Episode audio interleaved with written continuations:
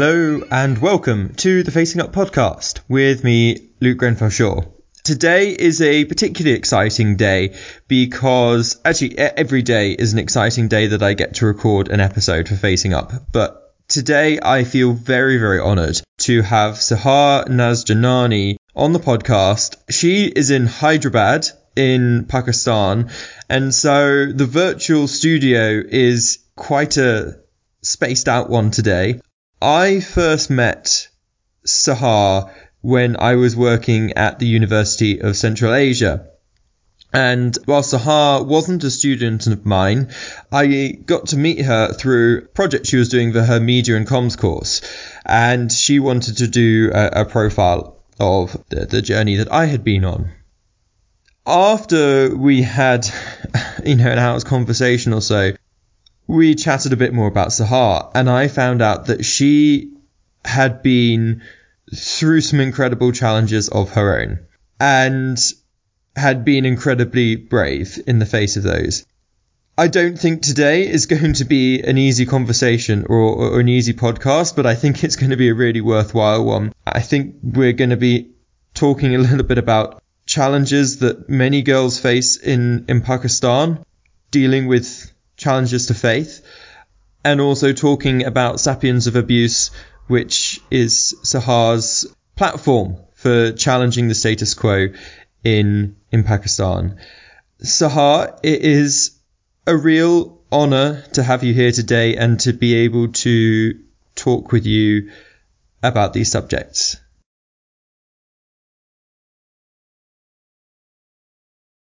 Thank you so much, Luke. Yes, it has been an honor to be in touch with you and know you personally. Honestly, you have given me an optimistic direction in life at some point, and I always tend to, uh, I don't know, I, I, I'm always attracted to people who have an optimistic uh, viewpoint about life uh, because I know how it feels to go through some tragic events in life which you didn't really expect or wanted to be that way, but it turned out to be something honestly really messy, and you you are not able to get out of it, but still you just get into that. You pull up your strength, enough strength, which you don't even have sometimes to survive, basically. And yeah, I would I would just give a little bit introduction about myself. You have given mostly. So yeah, yeah I belong from a middle class family uh, of Pakistan. Basically, I'm from Hyderabad, and then we moved to the cosmopolitan city of Karachi to move on with our lives. Um, Hyderabad has been a real has played a really important part in my life. Actually, I've lived here for 18 years, and uh, I don't know whatever I went through in my life. It was it basically happened in this city.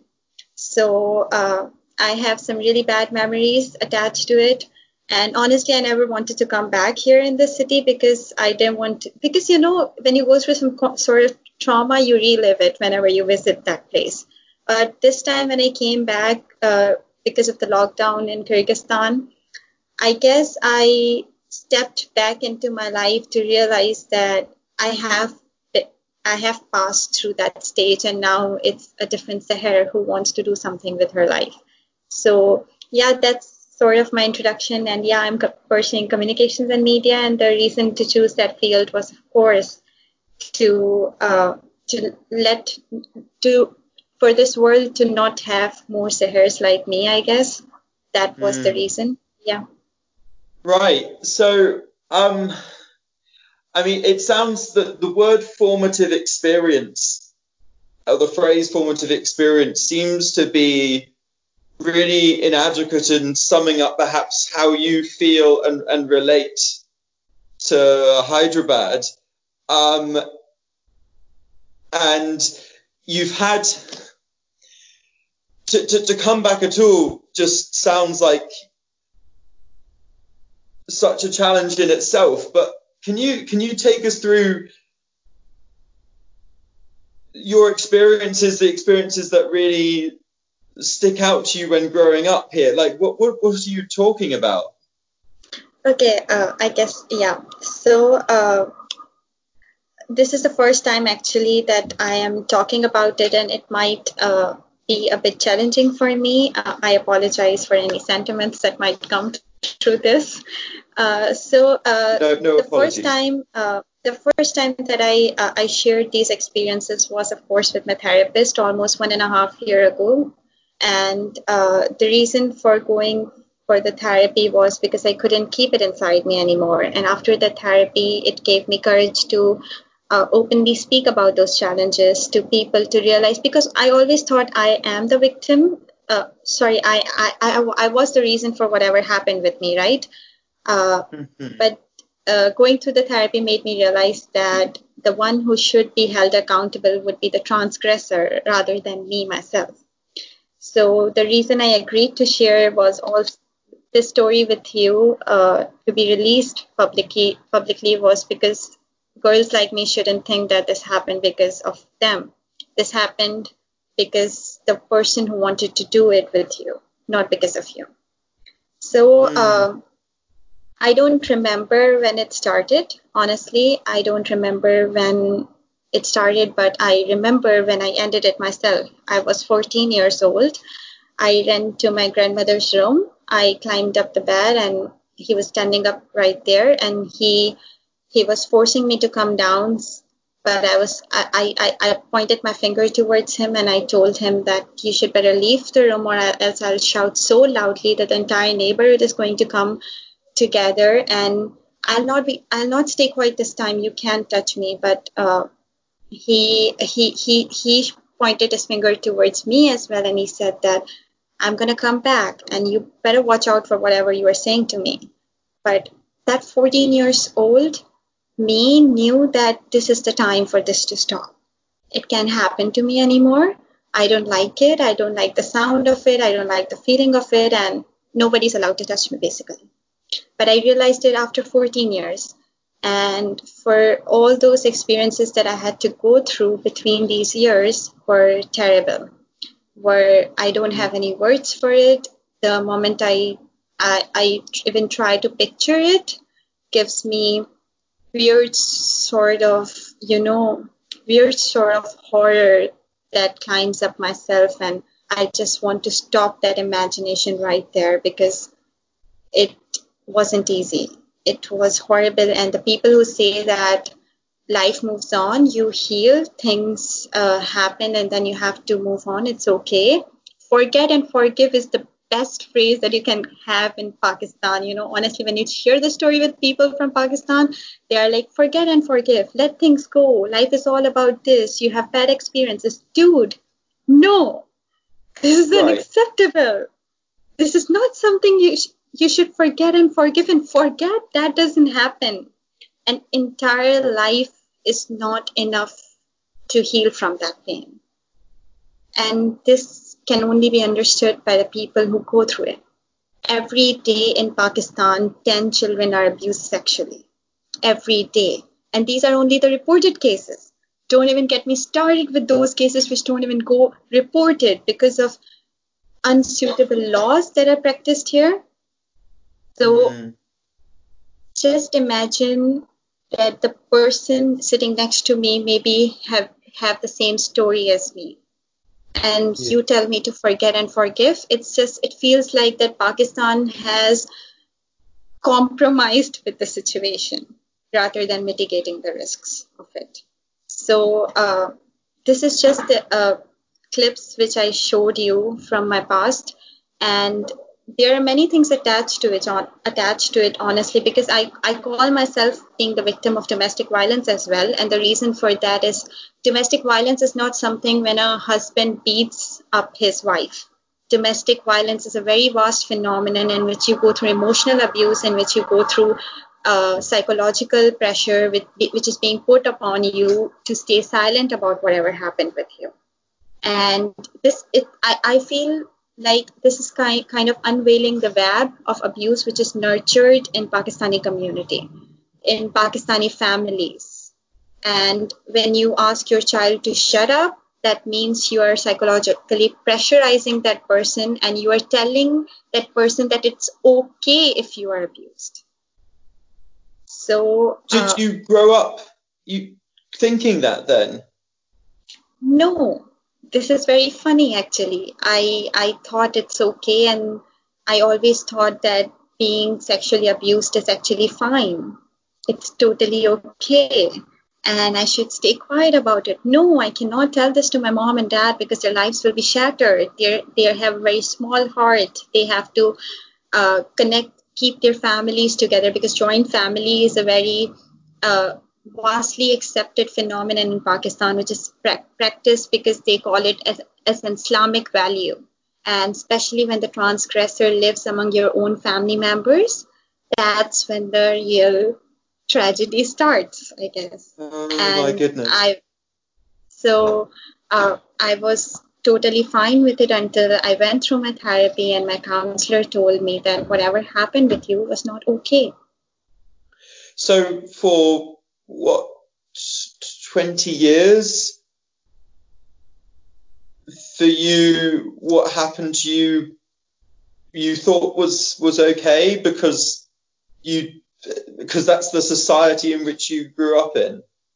Is that is that right? Yes, uh, yes, actually that is right. And uh, the funny part is that because I thought that it is okay, I even allowed other people to sexually abuse me, and it the funniest part is the number is not just one, it's seven.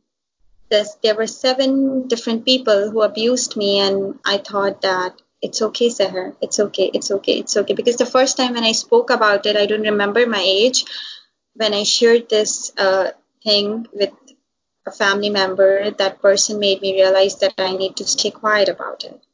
I need to just shut my mouth because the person who was abusing me didn't only abuse me he was abusing a lot of other children as well around me. And I shared that with the person who was also being abused by him.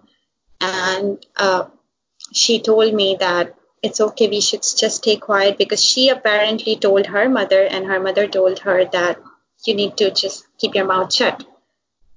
My goodness. So, so this is it's this isn't it's it's not just one guy doing this, there's to some degree uh, an acceptance within within the whole extended family that this is is it would it be normal or just that people didn't want to create a fuss? Um, at that time i thought that honestly I, this was embedded in my mind by my family members that if i'm going to speak about it uh, maybe my grandfather is going to die of this pain. Maybe my grandmother will just pass away listening to this thing. That because you know, uh, we have to keep in mind here that you are talking about Pakistani society. We are almost Pakistan has ranks number one in the case of honor killings every year if a girl is being if a girl becomes the victim of rape or if a girl is involved in sexual relationships before marriage then they are killed in the name of family honor every year. And so you know the the things which were attached to my life for all these lives were sex and virginity. Apparently if i have been the victim of sexual abuse and rape when i was a child i'm not a virgin. And this is unacceptable to see in pakistan honestly, if someone is going to listen to me right now, I guess they're just going to kill me because this is what happens here. And but but you know, I couldn't keep it in my in my heart anymore. I had to vent out. I had to break this abuse cycle which is being nurtured in my own family, in my own society. I can't take it anymore because I know there are so many Sehers outside there crying over this shit every day in their life the same way every night I dream and I and I just I, I have this nightmare and I wake up suddenly that someone is touching me. Oh my God, I hate that feeling. And I know there are so many other girls as well. And I personally know, honestly, every fifth person in my friend circle is being abused during their childhood. And they have only revealed their stories to me because I revealed mine to them. But they know, and they even tell me that Seher, just forget and forgive. But dude, I'm not gonna do that. And, and when you people, can you just um when people say forget and forgive, to all, to all the people out there, all, all the perhaps the young um, Pakistani women, not just ladies in Pakistan, but I think probably a- across the whole globe. Why do you feel forget and forgive is the completely the wrong strategy? What do you say to that? Because first of all, we cannot forget. That is not possible. It's almost impossible to forget when someone touches you without your consent, when someone tries to come closer to you inappropriately, and especially when someone threatens you after doing that to you. May you, if you even dare to speak up about it, you're going to even get the worst. This is what the threats we received. So apparently, forgetting is not a choice. And yeah, my so-called religion tells me to forgive people for their sins and mistakes because that's when Allah forgives you for your sin. But dude, I was just a what do you expect that being staying quiet and then forgiving that person? I don't think so that's possible in my book at least. I guess and fighting for justice is when you get the true reward and that's the forgiveness I can give you. Yeah. It, it, it sounds like um, is, there's another part to it as well that if you forgive and forget, nothing's going to change either. And men, the men and the society in which they operate will, will, will continue seeing it as permissible True.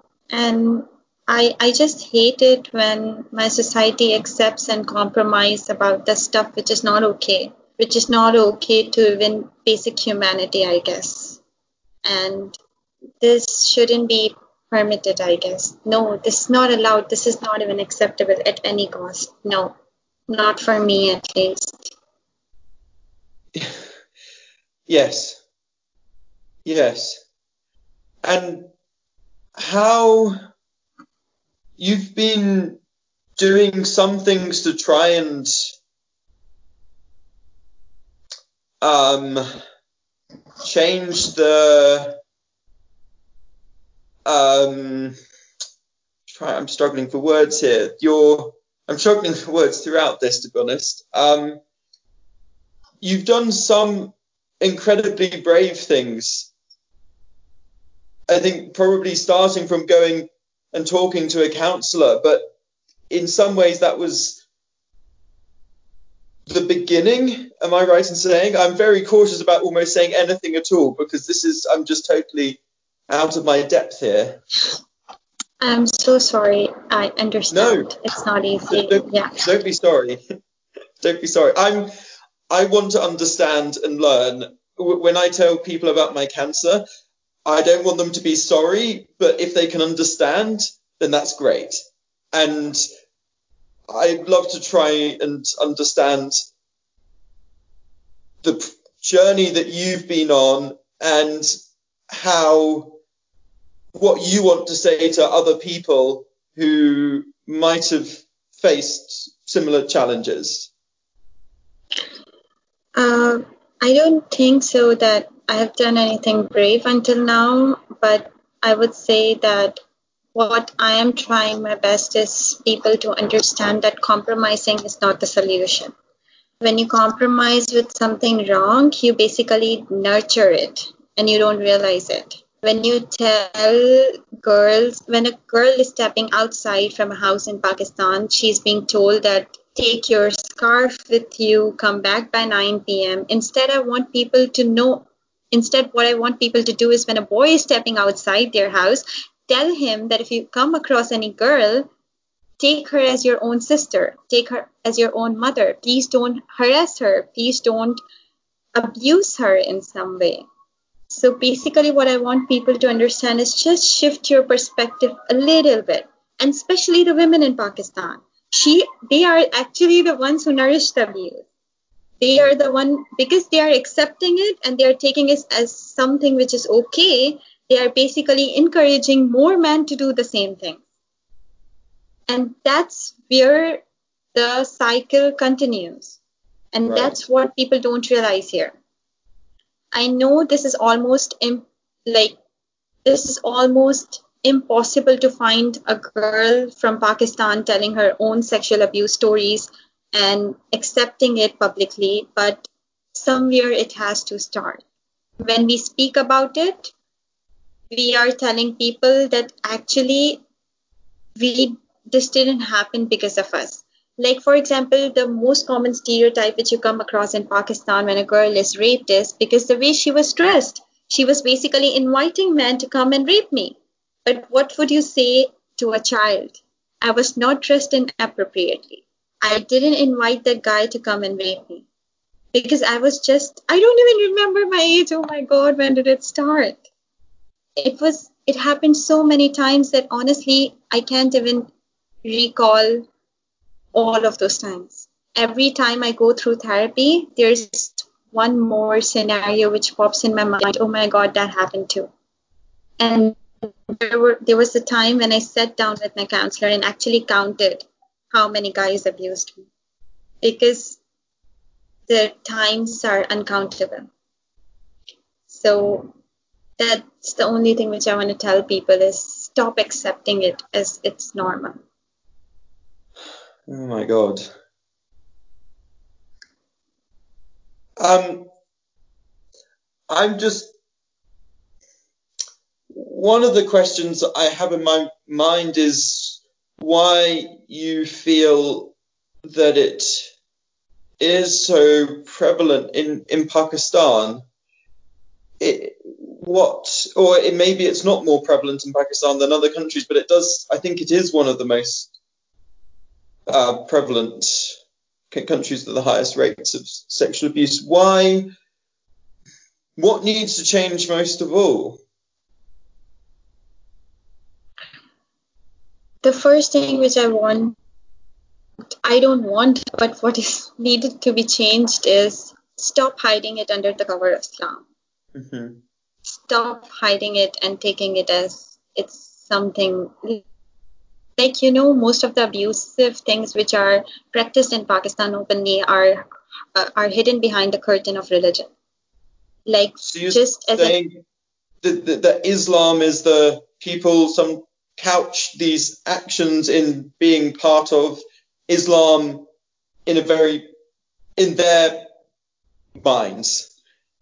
Of course, I, I, I do think that, and I actually believe it because uh, because there are two types of religions around the world. The first one is the real religion, and the second one is human version of that religion. Taking it from Christianity to uh, Buddhism to Hinduism to Islam. I believe there are always two versions of any religion, and if you practice the real version, then please, for God's sake, don't practice the human version too.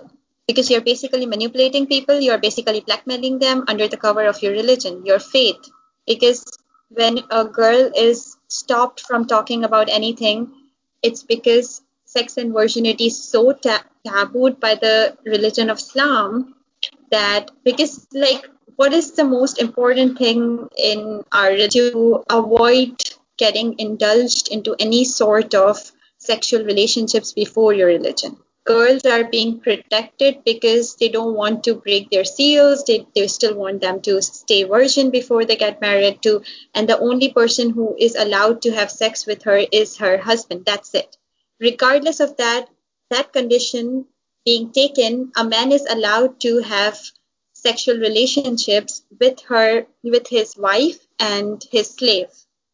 Of course, slavery is not open in Pakistan, but of course, there are many girls who are uh, used for sex trafficking to be sold as slaves just for the use of sex workers. And Kashmir is just one of the biggest examples. Kashmir is the hub of these things, and everyone knows that. So, uh, I, just wanted to clarify my point here is that considering that point of sex and virginity, a woman is not allowed to even speak about her rape story, her uh, abuse stories because of Islam. Because the, the Because of way society portrayed Islam, because the way society portrayed Islam to her since childhood, she's not able to talk about it. Can um, can you go into more more depth here about what what exactly Islam says? Because there are differing versions of Islam from very orthodox to much more liberal. What is the what are women told in the name of Islam in, in Pakistan, or in, uh, from what you've heard? Just an example would be that since childhood, I have been told to cover myself completely, otherwise, I am inviting people to rape me. And, and whenever I outside from my house, I am forced to take on scarf, or I'm never even allowed closely to wear Western dresses here. Of course, no one wears because we are allowed to cover ourselves properly. And even if we don't take scarf, just the dress which I'm wearing right now is covering my entire body, except that I didn't take that scarf in my neck or on my head. And even in this way, if I go outside, people keep on staring at me. And on the other side, if a girl is covering herself properly in hijab, I don't know if you understand what hijab is, but hijab means to cover the girl, even her face, her her head, her neck, everything. Not even her fingers are being shown. Only her eyes can be seen in hijab. Mm-hmm. Still, yeah. that girl is being harassed too. But what I'm told at my house is if you don't wear proper clothing, then you will be harassed. But that's not true. And the biggest example is my Facebook page. Honestly, just two weeks ago, I posted a video in which I told people that uh, justice is not given to people. Uh, justice is not given to rape victims in Pakistan, in which I spoke about my thoughts openly to people, and there were almost 25,000 views and some 300 comments from wow. I don't know random boys harassing me. Why? Uh. Who the hell given you that right to speak about it? and go and wear proper dresses because I was wearing a t-shirt in that video. So people oh were telling God. me, stop speaking English, stop speaking English and don't go outside your house. Wear proper Wait. I thought these were messages of support. I thought you were like no. 25, you know, 300 comments of people saying like, well done, Zaha, you're, you're, this, we just need more of this. But no, you Oh my goodness. Can you even imagine? I received an email, uh, like abusive email from a guy, from a random guy that stop posting such videos or you will be you will become the victim of honor killing. And I was like, okay, dude, yeah, we will see that. But wow. but the interesting fact is, I don't care about those 300 comments. I care about those two or three comments from those girls who shared their stories that even we were wearing hijab, we were covering ourselves properly, yet we were street harassed. So I took screenshots of those messages, and I also took screenshots of the guys who posted that uh, wear proper clothing and don't go outside. And I posted that as a separate status saying that, see, you reveal yourself, your own self, your own identity in the same video in which you're trying to harass me, that dress is never the reason for rape. The reason for rape is always the rapist. That's it. So this is just an example of yeah. human version of Islam in Pakistan my goodness. I just um I'm trying to I'm, I'm trying to sort of work this through in my mind myself because what it's not a, it's not a uh, it's a very imperfect analogy in a lot of ways, but it kind of what it sounds like to you, what it sounds like what has happened to you, as it is, is if I when I said to everyone, and I said, you know, I have cancer. That was like a really, for me, that was like a big thing. Like I kind of came out, um, and, and it's nothing compared to you, but like that, but but all the messages I got were incredibly supportive. And it sounds like you've done something similar, and yet you've got like 297 messages of people telling you that's a you're in the wrong. That's a that you're not you're not doing a good thing to be talking about this. And only three positive messages, and it's like if everyone had told me that, oh, you have cancer, you should just sort of stay under a rock. You know, you're you're um, damaged human being, and that's kind of it. It sounds almost absurd, but that's exactly what's happened to you for just um, asserting not even like a not even a, like a basic right for, for women, but just, just just talking about coverings, you know, that's that's so so that's kind of almost below basic and just if, if that makes sense. Yeah, that definitely makes sense. But uh, you know what? Uh, just if you will be talking to me one and a half year ago, I'll be mm. that scared little Seher, just maybe six years old or seven years old, who didn't come out of her shell. And she was completely traumatized, shattered, broken. You know, like for example, when you would have been given the news that you have cancer, the way you have would have reacted. Uh, I don't want to come out of my room. My life is uh, under a full stop. I don't know. I don't want to live. And every human being goes through some sort of traumas in their life. They have their share of issues that they have to face, I guess. And uh, one and a half year ago, I was that Seher, I guess, who was I was extremely introvert, extremely introvert. I wouldn't uh, be making friends that easily, and uh, but when I went through my therapy, the one thing which I realized was there is a light at the end of tunnel. It's just when do we decide to see that light? When do we decide to uncover that light and become a part of it instead of just watching it from that sitting inside the tunnel? I don't think so. We are ever going to achieve anything.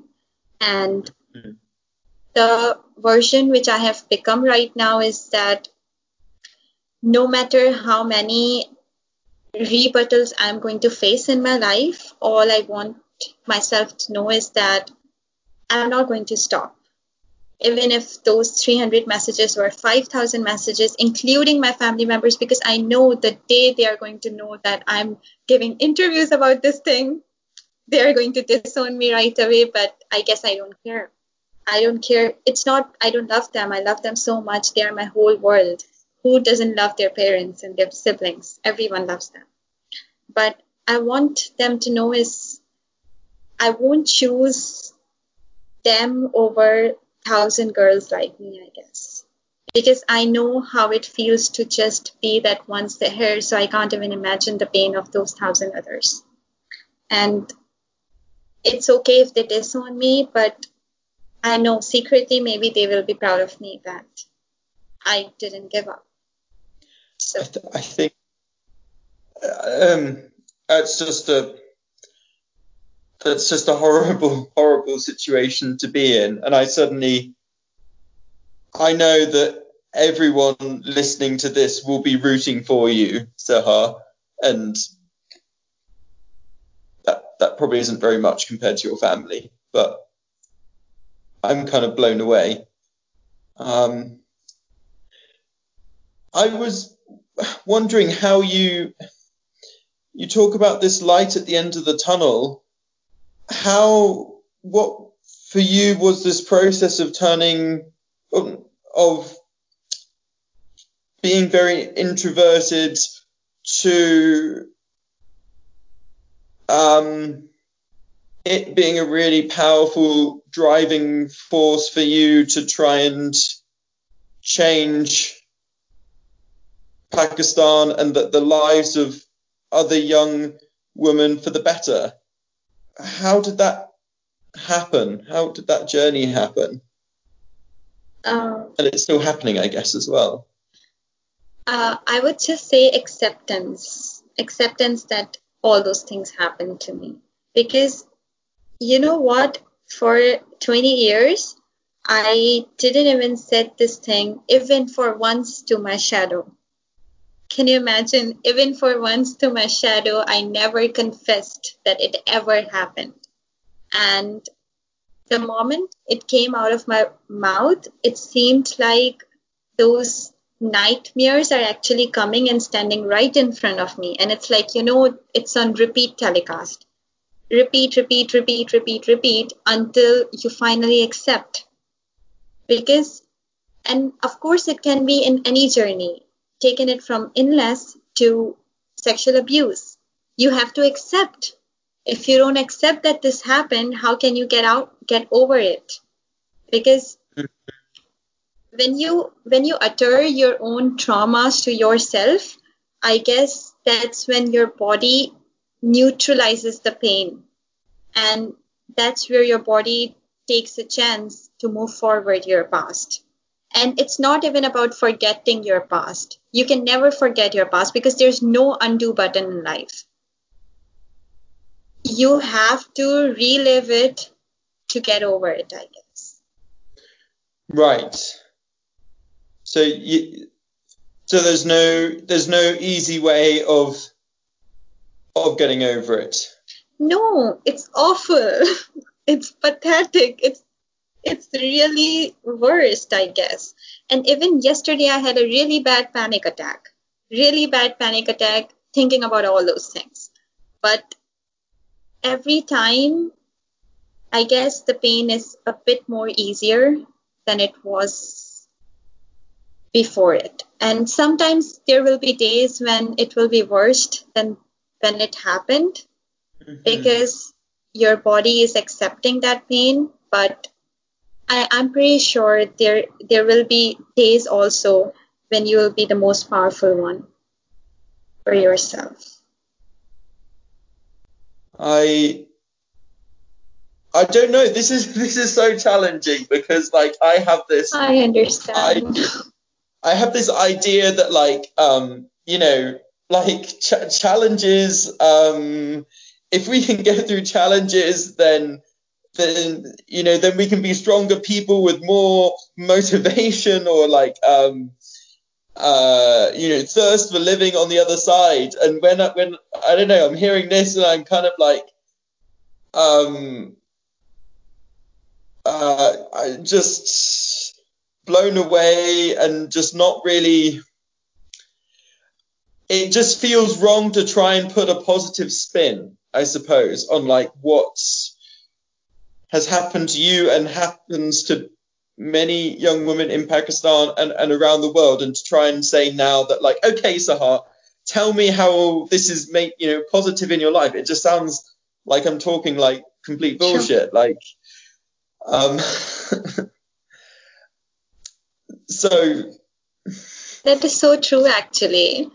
I, I know sometimes when people tell me, but it has turned you into a really strong person, I was like, fuck it, who cares? It ruined my life. It ruined me. who cares about being a positive person? But mm. I try my best not to spread my negativity which is inside me to other people. yeah. Except my counselor, yeah. I, I am pretty sure she needs her counselor when I leave the room because I I put yeah. so much negativity on her. But um, I don't so know. Can you can you tell us how you are using the experiences that you've had to try and reduce the possibility of that happening to other young women in Pakistan? Because you've mentioned a little bit, and I know you've got a Facebook group, you know, um, you know, sapiens of abuse um, but can you take take us through what led you there? And like we met at the University of Central Asia in, in Kyrgyzstan, where you studied media and comms. Did you go there knowing that you wanted to be able to communicate your story or the stories of other young women? How how did that happen? And how what, actually no, I wouldn't brag about it. so uh, when I landed in UCA, actually, I didn't have any dreams.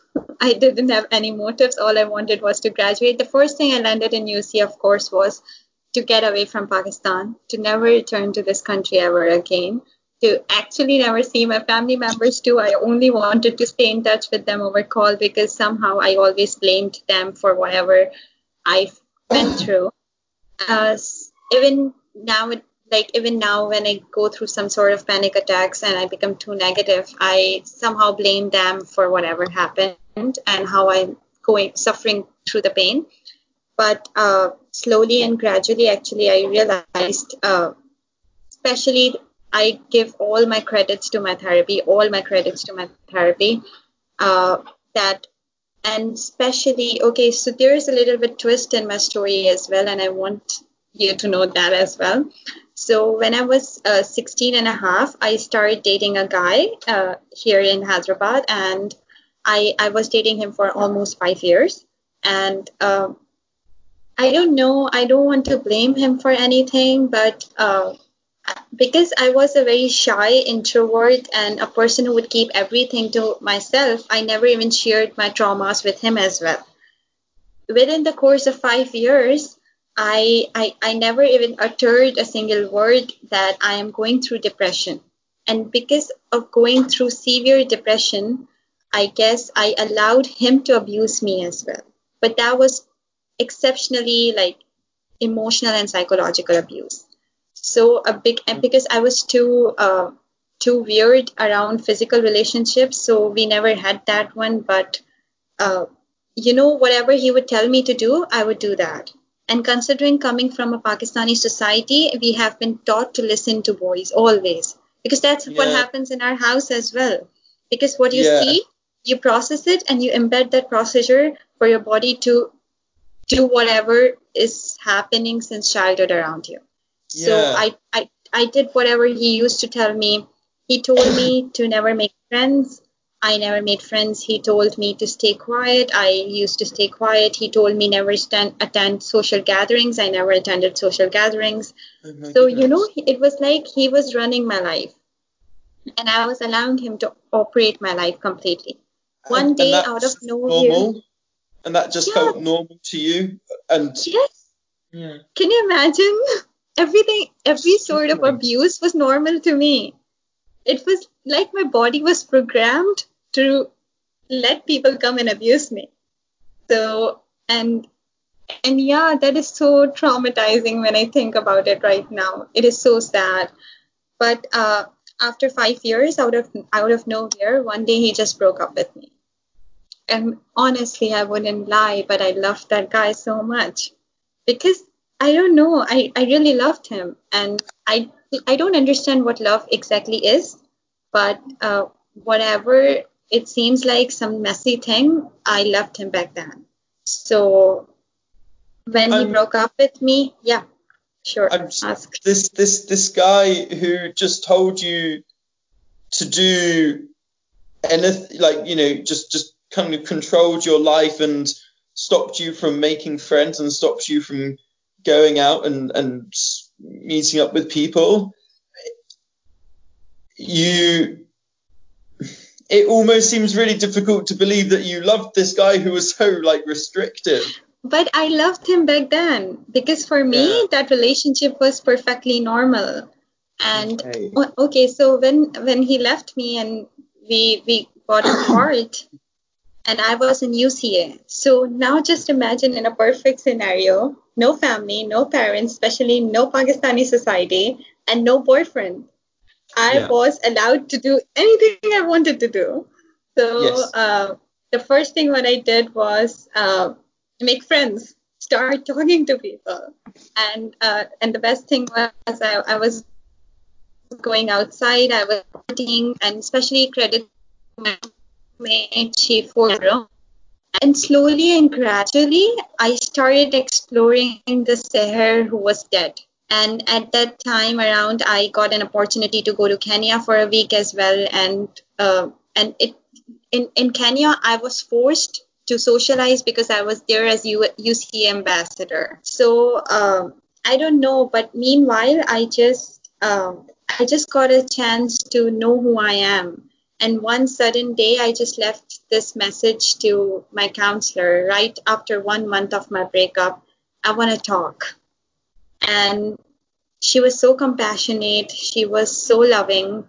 And she came from my own background. She was Pakistani that was the best thing that happened to me because she understand she understood completely because maybe being a UK citizen it's hard for you to process stuff whatever I'm telling you. It's like oh my god all of the sudden so much information to absorb.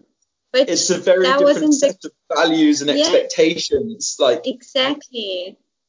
it's hard for me to get my head around the things that are normal and accepted in Pakistani society I, am just like WTF, like I know, But- I understand. but I but this is why I feel this conversation is so important to have to to understand. Exactly, yeah. So the best thing was just that my counselor was Pakistani. She understood my emotions, and I didn't tell her about uh, my past uh, like that. But it took a while to get to know each other.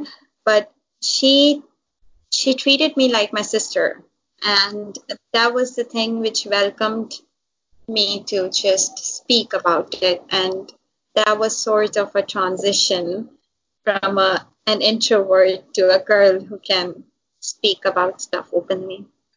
And so you had, you know, a whole series of counselling sessions or you know chats with your with your counsellor, and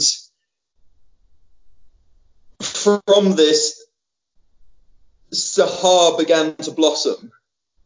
Mhm. I think it's fair to say. How have you used the opportunities at, at UCA? Like, what has it? What have you been trying to do? You weren't thinking about it when you arrived. You just wanted to get away from Pakistan. But um, I mean, apart from the pause with COVID, you're still a student there. Like, where are you? What are you hoping to do? Actually, uh, the opportunity, the best opportunity at UCA is just uh, for myself to heal, I guess. Other than that, I don't want to live there anymore. Actually, I want to come back to Pakistan. I want to live here. I want to meet people who had same tragedies like me. I want to console them and let them know that it's okay to speak.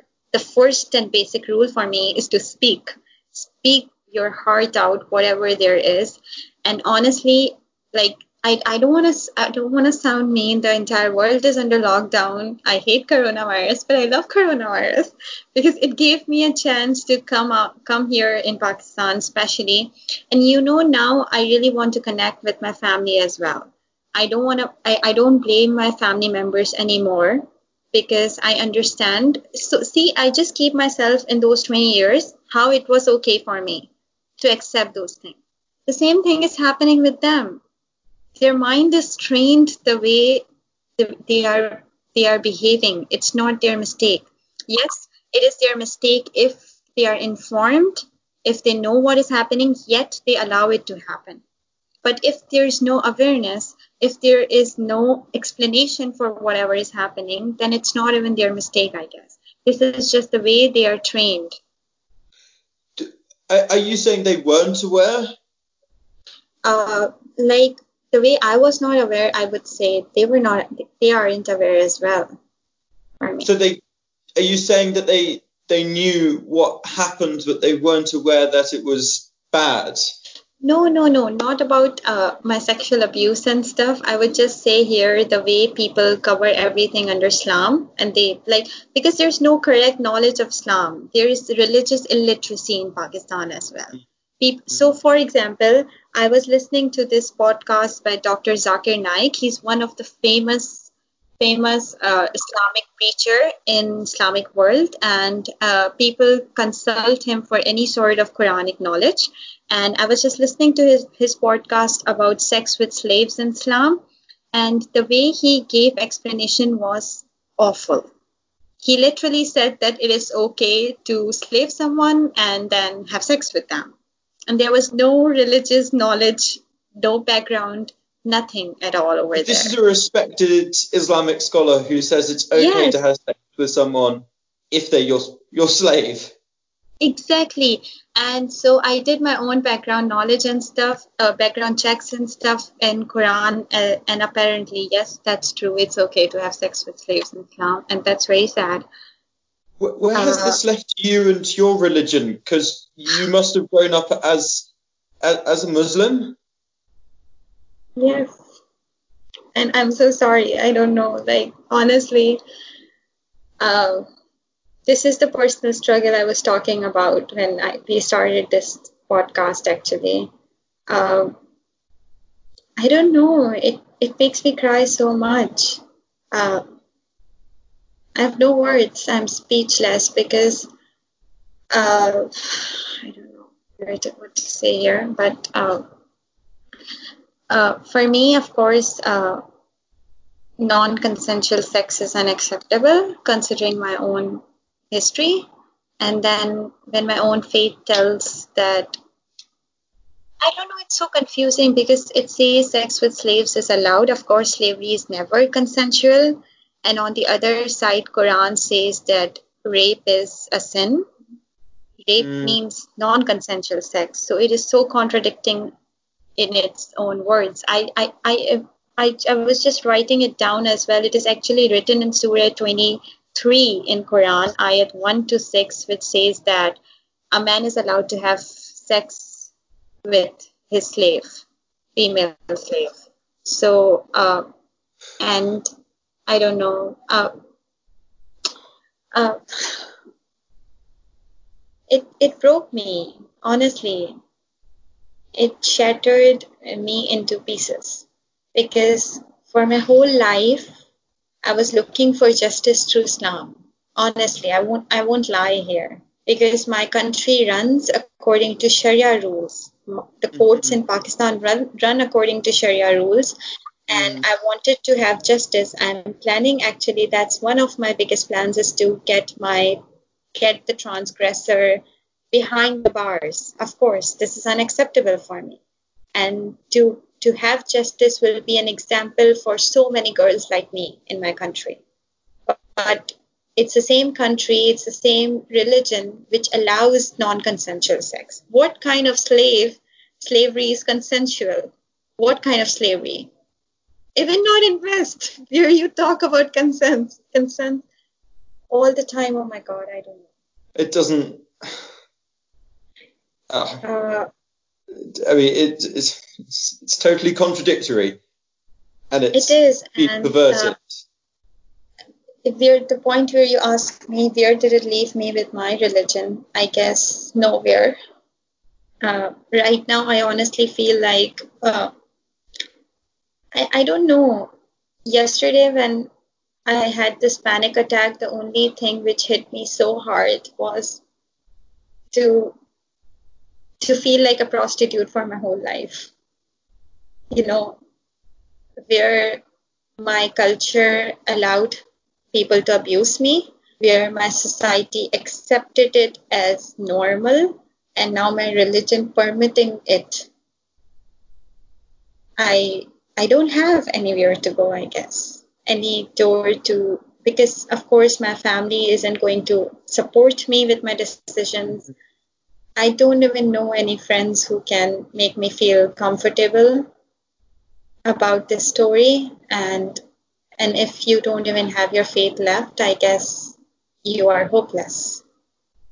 But I don't know if I'm made of some sort of weird thing, but I don't want to stop still uh, something stronger than titanium, I think. Um, um, and I want this world to know, no matter how many times they're going to break me, even Islam and Islamic teachings, uh, that's not going to happen anymore. Are you? You've chosen to.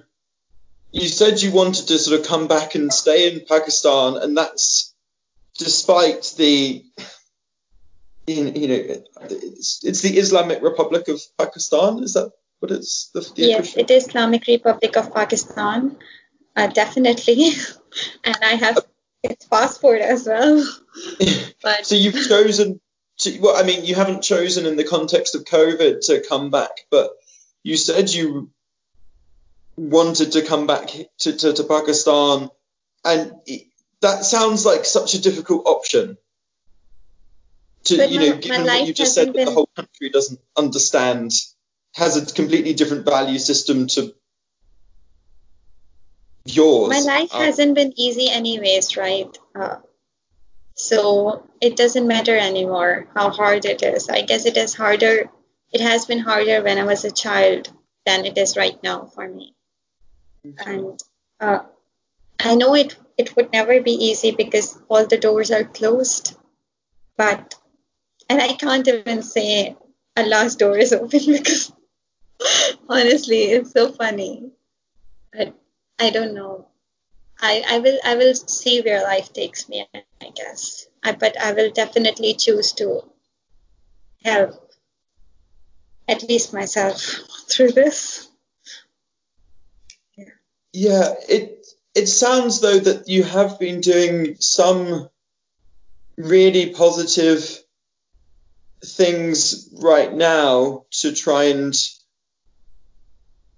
hmm, um, voice, um, bring more awareness to to, to sexual uh, abuse and violence in in Pakistan and begin to change the way that that people think about uh, about this. And I'm I'm sure it will take years, if not decades, generations. Um, and that seems like a, an amazingly worthwhile thing to do um, in, in itself. Um, can you just tell us? I, I think there's going to be so many people listening to this who are going to be blown away by what you've said and would like to help you in what you're trying to achieve. Can you tell us what you've done so far and what plans? What where where do you see it going? I haven't done so much so far. I guess the only thing I credit myself is just to heal myself properly. That's one of my biggest achievements. Uh, healing is a continuous process, and it's okay even if you have to restart it all over again. That's totally fine. But uh, at least embarking on this journey is one of my biggest achievements, I guess. Uh, I wouldn't really count a lot of things, but uh, the only achievement which I really see myself as for myself is uh, opening up this social media platform, Sapiens of Abuse, because uh, that page has given me an inspiration to be more public about things. Mm-hmm. People say that keeping things, keeping your privacy is really important, but for girls like me and people like me, being public is more important. Mm-hmm. Because there's nothing private for you, anyways, left in your life. So why not make it public in a good way, in a positive way in which you can really inspire others as well? Yes, I get 80% threatening messages, but I guess I get 20% supportive messages as well. And I would like to keep those 80% in my spam because that's where they belong mm-hmm. from. Yes. So, uh, yeah, so this is just one of my achievements, I would say, and especially opening this page in Pakistan yeah. is almost impossible. So i i mean you you play down your you know what you've done i think a, a huge amount because i you know what you're what you're doing what you've done is i don't i think is nothing short of incredible that you've come you know you've gone through part part the way through a healing journey which will take which will never end um and yet you're then not taking what some might see as an easy option, but you're, I guess, putting yourself in a, in some ways, a very vulnerable situation going with this stuff online. But I guess maybe it doesn't feel as vulnerable because of what's happened before. Yes, definitely. And uh, uh, for me, studying communications and media, I realized one thing that media can actually change the world media can change a lot of stuff and it is a very powerful tool and people have saved their lives because of media and they have even escaped countries like Saudi Arabia. So living in Pakistan is not a big deal at all, definitely.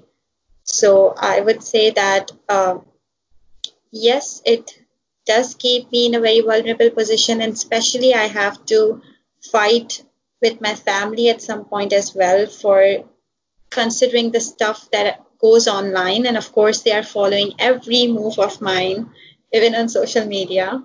But they, uh, but I guess I, I I do give them some really good arguments and some really rational arguments when I keep those things online. So I guess, mm. yeah, I can at least live through that. That's fine for me. I really hope that your family learn a lot from you. Um, I hope so. And is there anything people, anyone listening to this, like from the UK or from from the US, is there a way that they can help what you're trying to do? I would just say there are a lot of Pakistani girls stuck in UK and US as well, and we do come across stories in which they are being domestically abused. Their their rights are being violated even in Western countries, and they are not able to escape their families. And some even become the victim of honor killing, even in UK and US, who are, who belong from my country. I I would just say that look out for those people, and if you know, don't don't refrain from helping because they really do need your help. They do need your support. They do need a very safe zone in which they can talk and heal themselves and become a stronger version of Seher. Mm-hmm.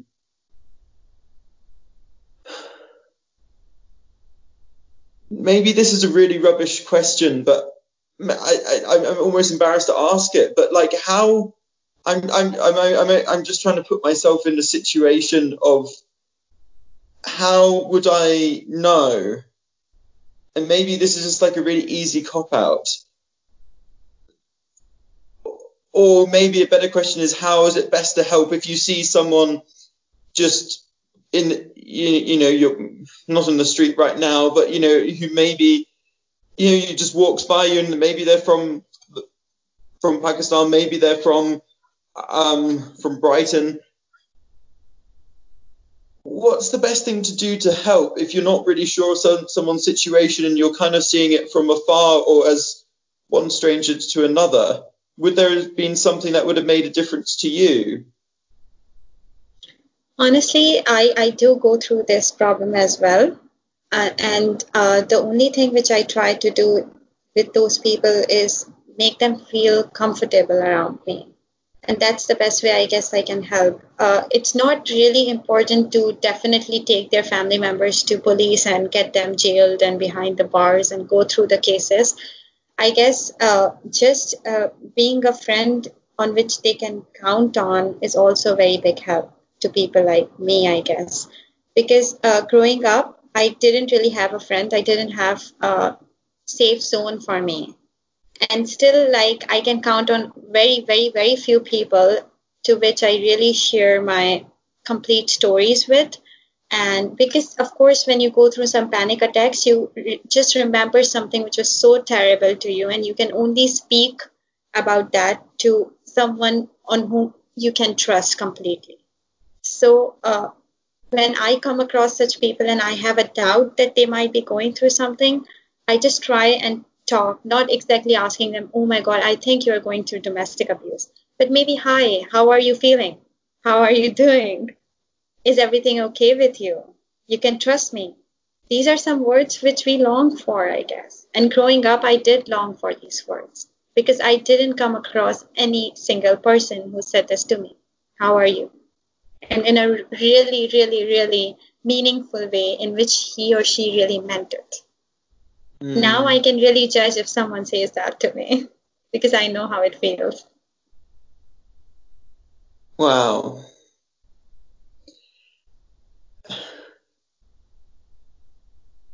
I'm I, I, I've, um, I, yeah, as you can hear, I don't really know what to say and what to think. That this has been immensely, an immensely challenging conversation just to hear how brutal the, how brutal humans, men, can be and how their impact maybe I don't know, maybe this guy like has kind of it's kind of a memory for him. It's like forgotten, but the the impact is something that the other person has to live with like every single day. Um, that's That's horrible.